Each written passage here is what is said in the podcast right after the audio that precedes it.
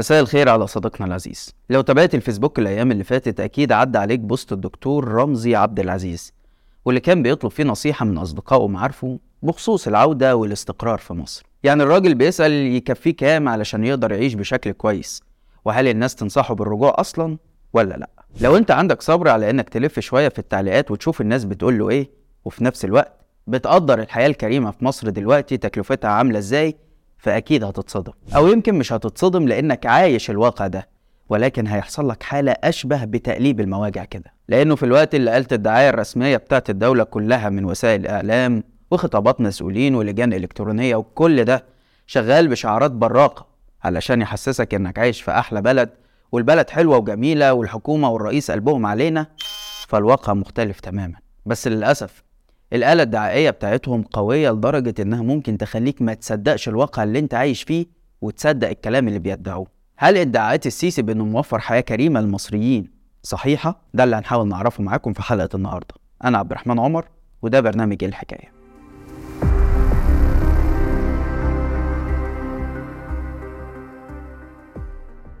أهلا بيكم. كم مرة فتحت التلفزيون على خطابات السيسي أو مصطفى مدبولي وشفت أرقام مهولة بتضرب من الخيال إن حملة حياة كريمة غيرت للناس حياتهم. أرقام بتتضرب ولا حد بيدور ورانا. حملة ريف معرفش إيه نقلت كام قرية في مصر للفضاء وعلي يا باشا تحت هاشتاج الجمهورية الجديدة.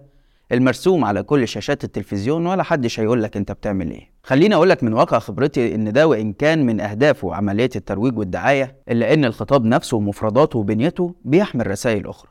أبرزها الإمعان في إهانة المصريين وإذلال الشعب وإشعار الناس بالعجز والتأكيد على إنه الناس من غير الحكومة ما عندهمش القدرة على الحياة أصلا. فالحكومة هي اللي بتطورك وبتنظفك كمواطن يا غلبان وهي اللي بتأكلك وتجيب لك فراخ البرازيلي. ولحد هنا بالمناسبة ممكن بعض الناس ما يكونش عندها مشكلة. عاملني كده يا سيدي بس فعلا اديني حياة كريمة. المشكلة بتظهر فين بقى؟ المشكلة بتظهر لما تكون أنت بتحاول بالخطاب ده تقلب الحقائق. يعني تقول لي حياة كريمة وانت معيشنا حياة الذل والمهانة. بس انت بتطبق مبدأ خدوهم بالصوت لا يغلبوكم. اتفرجوا معايا كده على المقطع ده وتعالوا نحلله سوا. واستجابة لهذه الأصوات فإنني أوجه الحكومة بالتنفيذ الفوري للإجراءات التالية. أولا التعجيل بإعداد حزمة لتحسين دخول العاملين بالجهاز الإداري للدولة وأصحاب الكوادر الخاصة اعتبارا من أول إبريل 2023 بحيث يزداد بموجبها طب أقول لكم بس الكلام عشان هتسقفوا ولا ما تسقفوش؟ طيب بحيث يزداد بموجبها دخل الموظف بحد أدنى ألف جنيه شهريا. ثانيا زيادة الحد الأدنى للأجور للعاملين بالدولة وذلك على النحو التالي. بالنسبة للدرجة السادسة وما يعادلها لتكون بقيمة 3500 جنيه شهريا. ده مثلا واحد من المشاهد اللي في ظاهره جميل.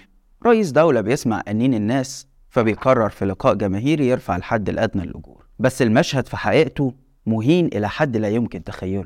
رد فعل الجالسين قدامه واللي لا أنا ولا أنت ولا حد في مصر كلها يختلف حوالين هوية الناس دي اللي هم داخلين على الفرازة. ومعروف هم مين ويمكن نصهم أمن بس لابسين بدل. رد فعلهم بالتسقيف على اللاشيء واللي السيسي نفسه استغرب منه. بيقول لهم يا ابني اصبر طيب تشوف أنا هقول إيه وبعدين أبقى سقف لكن إزاي؟ لازم شعور عدم الاستحقاق يظهر وكأنه الرئيس بيتفضل على المواطنين من جيبه. والله ده كتر خيره وبيزود الناس وبيحاول يعيشهم حياة كريمة. طب يا عم أنا معاك بس تعالى معايا كده بالعقل. ال 3500 اللي هو خلاهم الحد الأدنى دول يعملوا كام دولار؟ بسعر البنك نفسه مش السوق السوداء يعملوا حوالي 115 دولار. وليه 115 هم يعملوا 113 دولار. لأن دلوقتي ال 2 دولار ليهم قيمة كبيرة قوي 113 دولار. أنت متخيل؟ تعرف الحد الأدنى للأجور في 2013 كان كام؟ 1200 جنيه. يعني وقتها حوالي 170 دولار. يعني أنت بتنقص يا حبيبي ما بتزيدش. الحكومة بتاخد منك مش بتزودك. يعني حرفيا السيسي هو بيقول وجهت الحكومة لرفع الحد الأدنى للأجور. كان المفروض يقول وجهت الحكومة لخفض الحد الأدنى للأجور مش لرفعه وبالمناسبة ال 113 دول مش نهائيين. ده لسه هيتقص منهم تاني لما البنك المركزي بسلامته يرضخ لضغوط صندوق النقد الدولي والمستثمرين الخليجيين ويخفض قيمة الجنيه علشان يوصل الدولار ل 35 جنيه. وده تقارير دولية بتتوقع إنه يكون خلال الشهر ده. فيعني مفيش كلام تاني يتقال. ورغم كده بيحسسك إنه متفضل عليك وإنك لازم تاخد حقك بالذل. وخد من ده كتير بقى. إذا بصينا مثلا على مبادرة حياة كريمة اللي الحكومة بتذل الناس بيها وما بتفوتش فرصة إلا لما توصل لهم الرسالة إن أنتوا قبلنا ما كنتوش عايشين حياة كريمة. حضرتك عارف المستفيدين منها بياخدوا إيه؟ 450 جنيه. يعني تقريبا كده 15 دولار. 15 دولار. أو بلاش بالدولار. اسمع بنفسك كده البرلماني ضياء الدين داوود وهو بيقول لك الناس بتتذلل علشان إيه؟ أنا النهارده الاسره المصرية اللي بتاخد 5.2 من 10 مليون أسرة بتاخد 450 جنيه هترجمهم دول 15 دولار. يعني 50 سنت في اليوم. عايزين نعلم الشعب المصري إزاي يقتصد ويعيش ب 50 سنت. عايزين نفهمهم إن ال 50 سنت دول زيادة. في قدرتك إنك تعيش ب 50 سنت. في قدرتك إن أنت النهارده تستجدي استجداء من الحكومة. إنك تعيش بطريقة آدمية وكريمة. كيلو اللحمة تجاوز ال 250 جنيه اللي أنا كنت بتكلم عليهم. النهارده ب 300 يعني كيلو وربع لحمة. بالمعاش اللي انت بتديه للأسرة المصرية. كيلو وربع لحمة. الناس بتتذلل علشانه ليل ونهار والمشكلة إن الناس مضطرة لمعايشة الحالة دي. الشاعر جمال بخيت ليه قصيدة بيقول في جزء من أبياتها مش باقي مني غير شوية ضي في عينيا. أنا مش عايزهم. لو كنت يوم هلمحك وأنت بتوطي في معركة ما فيهاش ولا طيارات ولا جيش وأنت في طابور العيش. بتبوسي إيد الزمن ينولك لقمة من حقك المشروع. القصيدة دي طبعا طويلة لكن الجزء ده هو الأكثر تعبيرا عن الحالة اللي إحنا بنعيشها. المخرج خالد يوسف ترجم البيتين دول في مشهد من فيلم دكان شحاتة. والناس بتطلع على قطر كده بينقل مواد غذائية أثناء مروره من منطقة في القاهرة. بيقطعوا طريقه ويوقفوه بالغصب ويتقاتلوا على اللي ياخد شوية قمح أو إزازة زيت. المشهد اللي ما كانش حد يتخيل إنه هيحصل في مصر المحروسة بره الروايات والقصايد والأفلام للأسف الشديد.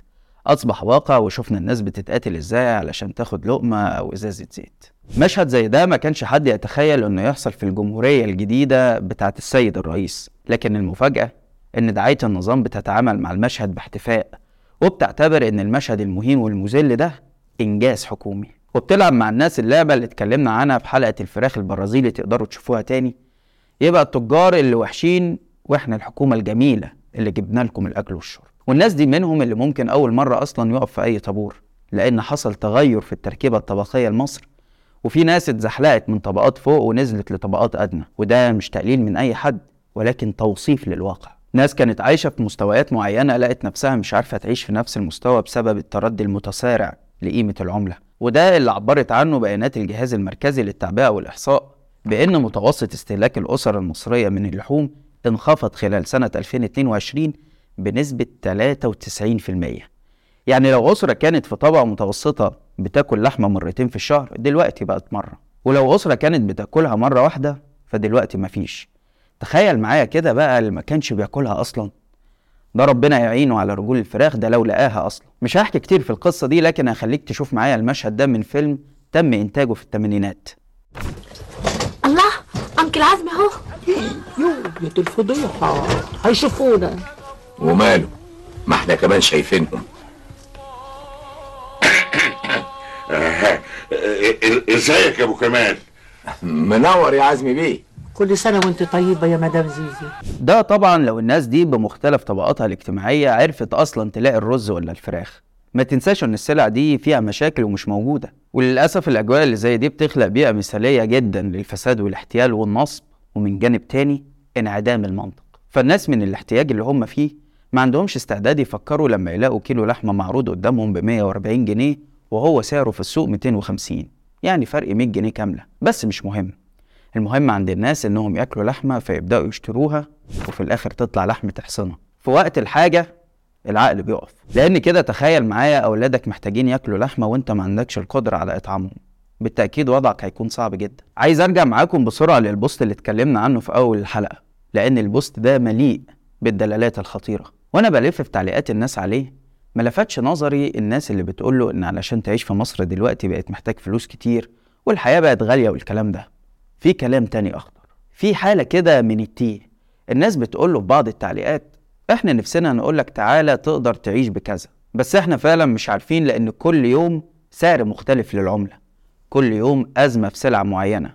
كل يوم تصريحات متضاربة. كل يوم انهيار في منظومات الدولة المختلفة. سواء صحة وتعليم ولا تأمين اجتماعي ولا حتى تغيير في تركيبة وثقافة المجتمع نفسه. فإحنا مش عارفين نجاوبك ودي أنا بشوفها خطيرة جدا لأنها بتدل بوضوح على غياب الدولة. غياب الدولة بكل مفاهيمها باستثناء المفهوم الأمني. ما هو أصل الدولة إيه يعني؟ الدولة هي كيان يسعى لإعزاز المواطن وخدمته وتأمينه وكل الحاجات دي مش موجودة. حتى الناس اللي حاولت تتفائل ما لقيتش كلام ممسوك تقوله. الكاتب عمر طاهر رد على ال post اللي اتكلمنا عنه بكلام جميل بيعبر عن معدن الشعب المصري. بس كلام للأسف مش ممسوك. بيقول له تعالى بس وحصيرة الصيف واسعة. وإن حضر العيش يبقى المش شبرقة. إن حضر العيش بقى يا أستاذ عمر. للأسف الشديد لا الناس طايلة العيش ولا شم ريحة المش بس كده.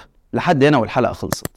لو الحلقة عجبتك اعمل like و share واشترك في القناة عشان يوصلك كل جديد. وما تنساش انك تقدر تسمع البرنامج بتاعنا بودكاست من الرابط اللي هتلاقيها في التعليقات. وتابعنا على حساباتنا الجديدة في الانستجرام والتيك توك. واستنانا كل يوم اتنين وجمعة الساعة 8 بالليل بتوقيت القاهرة في حلقة جديدة من برنامج إيه الحكاية. سلام.